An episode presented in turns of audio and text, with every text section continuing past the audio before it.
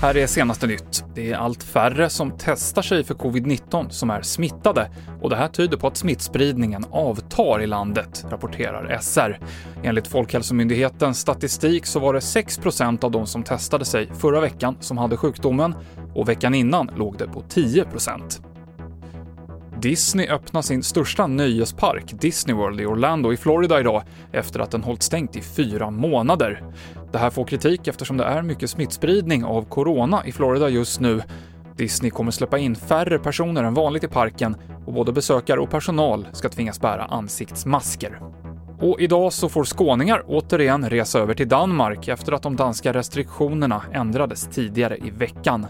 I Helsingör så är man glada att få ta emot svenska turister och de första svenskarna som tar båten över från Helsingborg välkomnas med kaffe, wienerbröd och gammeldansk. Det säger borgmästaren i Helsingör till Danmarks Radio.